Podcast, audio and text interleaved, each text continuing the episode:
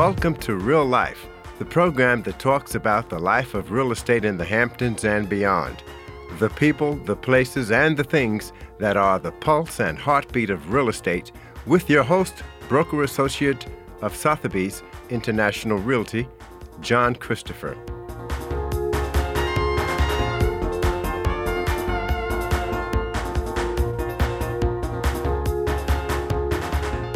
Welcome back to Real Life, and this is your host, John Christopher. And today we're going to follow the advice of Horace Greeley, who said, Go west, young man. So we're going west to San Francisco with real estate manager Jeff Gibson. Hey, Jeff, how are you today? I'm well, thank you. How are you doing? I'm doing great. You know, and and uh, it must be fabulous there in San Francisco. How's the weather, by the way? It's it's not so bad. Uh, you know, we've had a little bit of a heat up in the last week, which for us is you know unusual because we live under sort of the coastal fog. But today it's back in the low 60s. Yeah, great, great. So before we talk about real estate in San Francisco, let's talk a little bit about you. Um, you were at one point an adjunct professor and uh, in law, and also a law partner. And so my question is, how did you segue from that into real estate? Well, I describe it as a lapse in judgment. no, I, I, thought it was the other way around. Was like yeah, right, exactly, exactly. That, that's a fair comment. No, I practiced real estate law for 25 years, and I was a uh, an attorney for Sotheby's International Realty, uh, the Northern California offices. I did a lot of their outside work. And uh, when the opportunity arose, when a manager left, they approached me and asked me if I would be interested. And you know, it was just one of those moments in your life where it's like, wow, I can completely change careers at you know 50. Who would have thought? Right, um, right. And it's just it's been a wonderful, wonderful, great ride. Wow, that's fabulous. That's really interesting. Um, so let me ask you: Here in New York, we have we have a lot of new rules and, and regulations coming out of Albany like uh, implicit, implicit bias, fair housing, and agency law. Have you had a, a uh, an influx of new regulations with regard to agents and brokers in California increase for you also? Well, you know, I think that San I think California is probably one of the most heavily regulated states of the 50.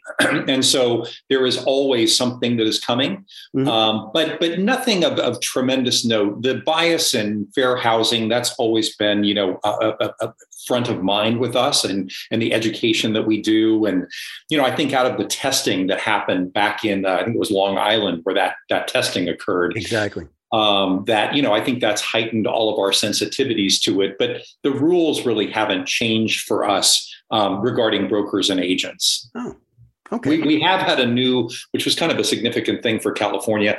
They adopted a, a statewide rent control ordinance about two years ago and that had never happened in all of you know the history of the state. So that was a big big step. Huh. Was it similar to um, we just had the, the change in the rent law uh, where before, especially since we're seasonal and people rent in the summer season, right. um, they couldn't, used to be that they would get all the money up front. And then all of a sudden they said across, across the state, it has to be only one month, you know, that. Uh, oh, how interesting. Oh, yeah. that's, in other words, the rent had to be paid monthly rather than right. Oh, exactly. Oh, that's so, really interesting. Wow. You're right. And so a lot of people were a little uh, put out by it, especially, you know, when you're talking about these high end rentals. Big numbers, right? right the big right. that's interesting. Yeah. So um, let's talk about San Francisco. How's the inventory there? So I think, like the rest of the United States, inventory is pretty limited. I mean, San Francisco historically always has been a very limited inventory city. Uh, we sit on a peninsula surrounded by water on three sides. And, you know, the city fathers have early on decided that they did not want a Manhattanization. That's actually the term that they used hmm. um, of San Francisco. So it is very limited where they can go up. There are certain opportunity districts where, you know, buildings can go up to 50, 60 stories. Um, but for the most part, it's a low rise, you know, high density city. Um, and that has continued to keep inventory low and prices up so in other words, like um, uh, you know, I'm just thinking of some of the the homes there. You know, they're like brownstones that they have in Manhattan, um, and I'm sure some of those, you know, in other words, you're saying the regulation is they couldn't tear those down and put up uh, a high rise in those areas. Absolutely, yeah. That's that's absolutely. There's only a couple of neighborhoods, and it's basically in the south part of the city, where uh, you know downtown, a little bit along Market Street. There's a couple of opportunities. In fact, there's a few new buildings just with everything that's been going on in the last few years that have gone up that are you know over 50 stories, but it's just a few blocks in the mid market area that that's allowed to happen. Now, do those um, those places go quickly? I mean, the, the 50 story buildings. Well, so some of them are apart luxury apartment buildings, like by Related. I think one or two are by Related out of New York City, okay. and and then uh, which I'm sure you guys know about. Sure. And then um, some are luxury condominiums, and those you know, just condominiums have had a harder time in during COVID, so that uptick has been a little slow. Um, we have a, a high-rise Four Seasons, a high-rise St. Regis uh, condominiums uh, a high rise. Uh, uh, what's the other one? Um, Four Seasons. Uh, anyway, sorry, I forget the okay. other one. That's all right. Please cut that out. no, um, go ahead. That's all. Yeah. okay. And so, um, so those, you know, initially did terrifically because we didn't have a lot of that product. But during the course of the millennium, the Leaning Tower that everyone knows about, right? Um, the, you know those have been very very slow during covid. Uh, but initially when they came out they did very well because it was just a product that the city didn't have. Whereas i think new york city has a lot of that you know luxury high rise you know how high can we go? How big are the views? Right. So that's interesting because uh, uh, condos i thought would be easier than than co-ops because there's so many regulations you know to get into co-ops where with a condo it's you know fait accompli. If you're interested in buying it it's you know there's not that you you own absolutely. And and it, it, for the most part it is easier to sell a, a condo than a co-op but i think that whole market we call that market co-ops, condos, and TICs, tenancies in common. And so that is a whole separate market than single family homes. Our single family home market has just been blazing out here, but the condo, TIC, and co-op market has been a little bit slower. There are not a lot of co-ops in San Francisco. I personally live in one that was uh, incorporated in 1910. It's the oldest co-op west of the Mississippi, I'm told. Uh, but there's not a lot of co-ops out here. You know, maybe maybe 15 or 20. Hmm. That is okay, fascinating. Um, has the market changed at all within the last six months? Oh, uh, you know, so yes and no. So I think you know for single family homes or a property that's in you know cherry clean condition, then those are still getting multiple offers, and we're still you know we we've been seeing offers that are like at first it was a million dollars over list. Now we've been seeing a couple of properties that go two million dollars over, over list. list. Over list. Wow. It's and, and if you're a listing agent trying to set a price and, and these are not 15 20 million dollar properties these are you know two to five million dollar properties getting that kind of overbid and again if it's in a particular neighborhood if it's in good condition so it makes it hard as the listing agent to you know advise the seller on where to price the thing um, but but that part has been pulling back and so the market is still strong it's mm-hmm. just not as strong last year was just you know blazing and this year it's just uh, very very healthy Good. That is good. You know, I recently was uh, speaking with a Miami Beach agent, and she said surprisingly, there's an influx of Californians coming in to her market. Is there any kind of exodus from San Francisco? So I just read an article yesterday that during the pandemic, I think the stat was from July of 2020 to July of 2021 of all major US cities, San Francisco lost the greatest percentage of residents. I think it was 6.8%. And I think that translated into 54,000 residents. Okay. And you know, we we heard during the early part of the pandemic, everybody's leaving the city, you know, the great exodus, all of that sort of stuff. And yet the it miraculously didn't impact the housing market because you know, we're still seeing crazy overbids, 15 buyers standing in line trying to get a property. So my take is that a lot of those 54,000 were tenants, people who, you know, for whatever reason decided that they didn't want to have three roommates during COVID and left the city. Right. Um, but the housing market, you know, just it, it just soared throughout the pandemic. Huh. Okay. Um, what kind of advice, since um, you're saying that uh, it must be so difficult, like you said, on pricing, what kind of advice do you give to sellers uh, putting their, their residents on the market? Well, yeah, hmm, it's it's you know I think it was a lot easier a year ago when we were getting you know ten or fifteen offers on every listing. Mm-hmm. I think today, like literally this week, you know, we're seeing instances where maybe we, we prepare disclosure packages in advance and the clients will review the disclosure packages. And so we'll have, let's say, 15 people who have downloaded or reviewed a disclosure package. And whereas before we would get 13 offers, mm-hmm. today we'll get two to three. And so the pricing is even more important. You know, back when you were getting 13 offers, it kind of didn't matter where you priced it, the market was going to carry it there. But where you have, you know, a, a more limited you know number of buyers who are willing to pull the trigger it's very important to get the pricing right. And that's a, a, multiplicity of things. It's talking about what else is coming on what's the competition going to be. It's talking to you know other agents about things that have just gone into contract or fallen out of contract. Um, you know I, a big concern for me was whether rates were going to hurt us and you know, so far they haven't. They're up, I think it's two points uh, from the beginning of the year, and yet that has not really dramatically, you know, it hasn't killed our market. It might have slowed it down a little bit on the number of offers coming in. Right. Well, uh, out here we get. Uh, it doesn't seem to affect us in that sense uh, because a lot of people just come in with cash. You know? Cash, right? Exactly. Yeah, yeah. that's a wonderful thing. How true. Okay. On the other hand, uh, what kind of advice do you give buyers that are coming into San Francisco? Well, I actually think that there are some opportunities now, especially if there's a buyer who's looking for a downtown condominium, whether it's a pied a terre or a lot of people come here and buy places for their children who are going to school here or just getting jobs. Um, you know the, the, the Silicon Valley Sand Hill Road has not gone away, and that that that draw of money and high paying professional jobs is still pulling people into the city, you know, hand over fist. So um, that is continuing to push our market, and I feel like that's a great opportunity for people who have been priced out to to find some opportunities now in the condo market. Is is um, San Francisco like when you, you mentioned the uh, Silicon Valley, like Atherton? From what I understand, like um, you know, houses are trading within three days. Is that the same thing in San Francisco? It is. It depends on the property, but yeah, we see stuff go into contract, you know, within a day or so if it's if it's in great condition and priced well. Wow.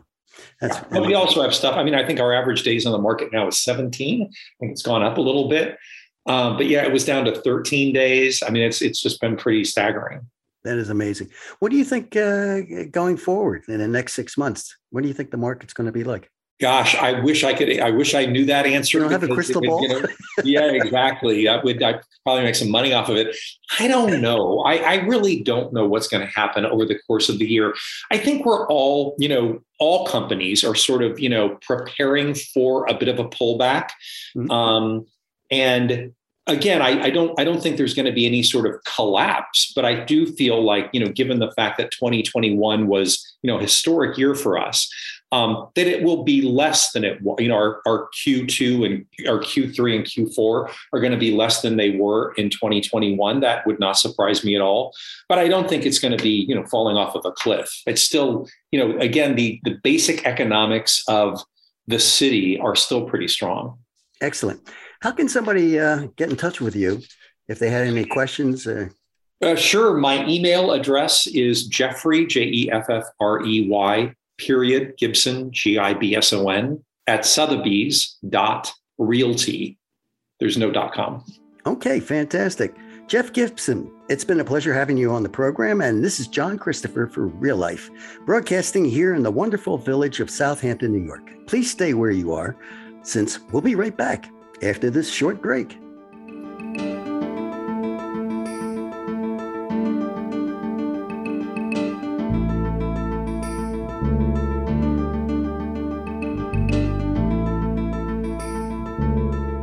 Welcome back to Real Life, and this is your host, John Christopher. And today I have top Corcoran broker, Mary Slattery. Hey, Mary, how are you today?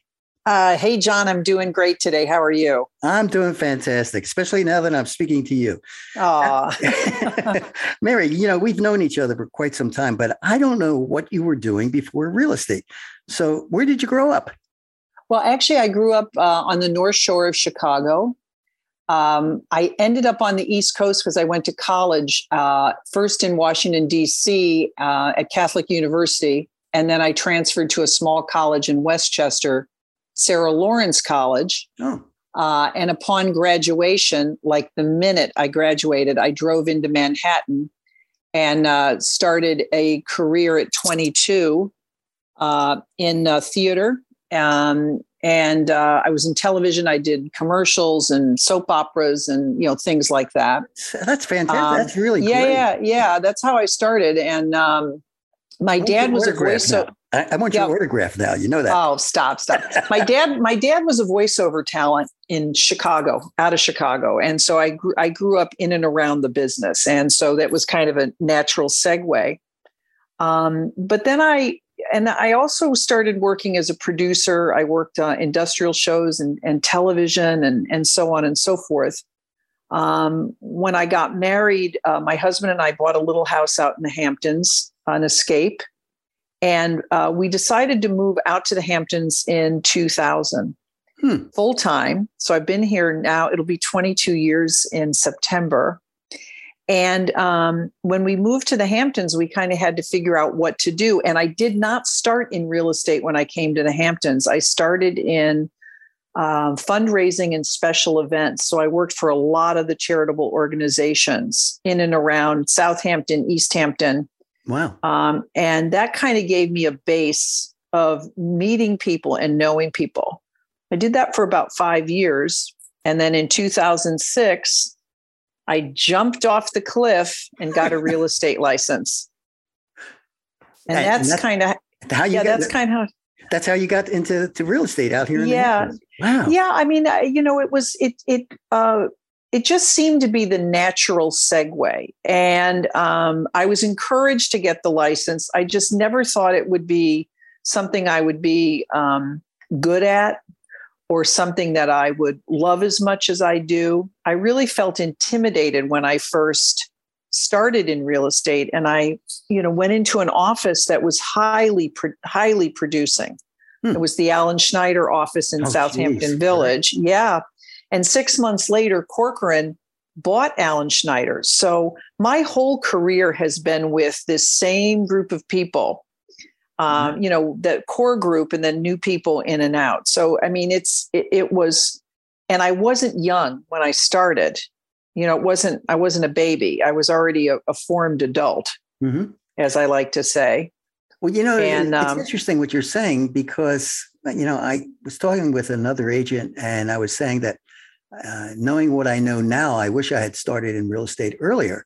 And Mm-hmm. w- do you think uh, people that are, um, you know, just out of college, you think that's a, a good thing for them to go into real estate? Or she said that she felt that the experience, the life experience prior to that, gave her, you know, um, uh, foot up, so to speak, because yeah you know i i tend to agree with with the, whoever you were speaking to you know i think that what this career has done for me is it's brought together all the pieces and parts of things that i had done previous Mhm. um, to being in real estate and really i central to my business and i think a lot of people would tell you this about me and i think it's true of you too john Mhm. as a broker um, you know developing relationships with people is really key to success in real estate and that you know when you're young you think oh all my friends will list with me or or ha- that's not tr- it's not true Right. but but you tend i tend to find that the people who come back to me you know people i've nurtured for five six seven eight nine ten years as renters they end up buying and it and i do have one um, couple that I sold to in Watermill, and I had been renting to them for 10 years. I never thought they would buy a house, you know? Right. And and actually they reminded me how long we had been working together. I had even forgotten. So I think that part of developing um, you know, life skills and developing other business skills and developing people skills uh, comes into play for real estate, and I think that's I think that's honed over time. Right. I really do. Yeah, I, I tend to agree with you. You know, uh, because it's uh, you know, it's funny. I don't know if you have children, but uh, you know, I said to my daughter, uh, whom I think you know, is uh, who I do know and adore. I love your daughter. Thank you. I She's a pistol. She's a pistol. and I said, "Would you ever consider going into real estate?" And she said, "No way, Daddy." so, but who knows? You know, we don't. We don't know. Well, we don't know, and I think um, you know. Um, if you read the the press about real estate, especially in the last two years, the pandemic frenzy you know one would think that it's an easy glamorous job with a payday you know every other minute uh, and i don't find it to be easy glamorous or you know a payday every minute uh, it's a I, i've never worked as hard as i as i do as i do now in yeah, my it's, life. it's really 24 7 basically. It's 24 7 it's seven days a week it's 10 hours a day. Uh, you know and it's you know the constant um, communicating with people you know and that when i started i was thinking about this this morning because i knew i was going to talk to you. When i started i was i had a blackberry and i didn't even really use it that much. And um, it was pre you know iphones you know everybody had a blackberry mm-hmm. and people did not there was no texting then. It was just email and phone. And so now it's email texting phone and then email texting phone. And you know it goes in a cycle. Right. And i just find it to be you know if you don't learn how to control yourself on the device it'll just take away i mean it takes every minute of your day you know true you know it's funny one of the things that i remember uh, out of real estate school starting back in uh, the dark ages for myself was that uh, uh I had one instructor that said either real estate controls you or you control real estate. Correct. Correct. And, and I think that's very true. It is. It is. And, and I and I do think though if you're older, if you're if you're an older person and you've had other careers where you had hours that you worked, you tend to gravitate more towards setting boundaries around your time.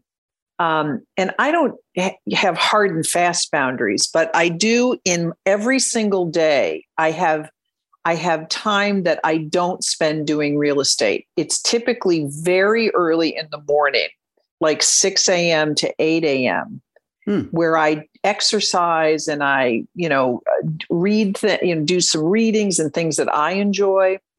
Um, and I might formulate my list for the day of things that I need to do. Um, and um, you know, I, I just and I and at night too, I cut it off at a certain point because I can't, uh, you know, you have to have rest. Right. And you have to recharge too. You, you do recharge. have to recharge. You do have to recharge. So let's talk about uh, some real estate. Uh, we're into the summer season. And have you noticed mm-hmm. any difference in the rental market as compared to last year? Oh my God. It's so, oh my God. Haven't you? I mean, this rental season is beyond difficult. And if, you know, I told an owner, a rental owner, who's actually a very dear friend of mine, I've known him for probably 25 years, and I have his house as a rental, um, little adorable house, which is yet rented. It's not rented yet, it's just still sitting there. Right. And I said, if I tell you that I have had this conversation with 10 different owners every single day, I of the last month. I'm not kidding you. It's not an exaggeration, right? Yeah. It's not an exaggeration. And you know, I think part of it is the pandemic pushed the rental prices up so high. Um, the last two years, houses have been renting at record numbers at every level. And the owners of those homes haven't really adjusted back to the fact that we're not in that particular market anymore. We're in a post pandemic market.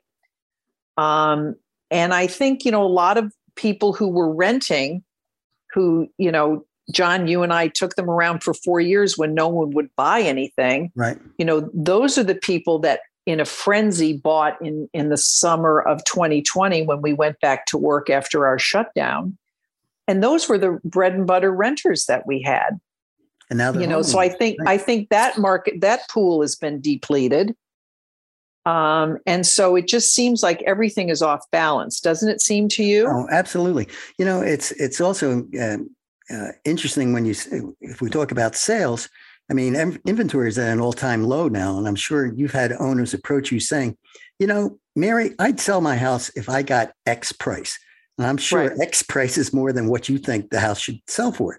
So exactly, you, you, know, I, I I've gotten quite a few of those saying, you know, like John, I I put my market on if you can get me this. And I said, I, I can't get you that. You know, it's right. You're, well, I have I have that same experience, and the way that I've been answering um, potential sellers is, it's still a great market for a seller. It's not as quick as it was. Um, so if you want a specific number and you're willing to wait because the inventory is so low, that's great. But I also say to owners, if you want to put your house on the market, you have to accept the fact that you're not buying back into this market right for a couple of years. So true. Right. You know, and and then that, that kind of puts people at a pause. You know, now if they're leaving the area or they're or they're downsize, you know, the, a lot of people out here own multiple properties in different locations, and they mm. might say, "Well, this one I can let go of." Right. You know, that's a different kind of seller than someone who's just looking to capitalize on what they still think is the pandemic market. Right. I think we're I think I think we've come off that high and I think we're not still not in a realistic market, but I do think that with the inventory being so low, you know, it's still a seller's market. Right. Well, how, let me ask you the question. Speaking of pricing, um, how do you, because uh, I know you have a number of uh, listings, how do you price based upon comps? Because you can't go back to uh, boy, it's hard, or, or it's, a year ago because the market keeps changing almost uh, daily. It seems. You know what's a real? I think. Well, I do look at the comps. I mean, we all do, and and they don't make any, and they don't really make any sense anymore. You know, um, in um, the other thing, and your company does it as well as mine. Actually, we're the same company, but um, big company. But um, you know, I look at the quarterly reports and I look at year over year. And and before I price something, I actually call one of my managers. I have two, and I say, "What is the market up percentage wise year over year?" Exactly in this particular area. Southampton Village, Hampton Bays, you know, wherever I'm trying to price something. And they say, well, two years ago it was this, and then a year later it was 30, it's, it's about 30% up, you know, from the start of the pandemic. It's even 30% up still over last year. And I factor that in you know but it has to make sense. Of course. The I number to, has to, to make sense. Forgive me please. Uh, but we got to jump and so, how can someone get in touch with you? Well, the best way to reach me is my cell number, which is 631 375 9943. Uh, or email, call or text, or email Mary, M A R Y dot Slattery, S as in Sam, L A T T E R Y, at Corcoran.com. Fantastic. Mary Slattery, it's been a, a, delight and a pleasure having you on. This is John Christopher for Real Life Broadcasting on the only NPR station on Long Island, WLIW 88.3 FM. Thank you so much for listening. And again, be sure to have an awesome journey.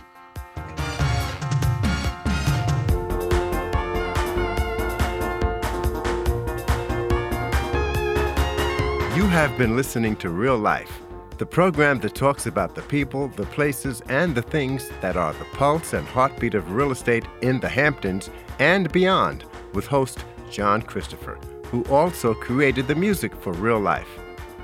WLIW-FM's Delaney Hafner and Kyle Lynch provide production support.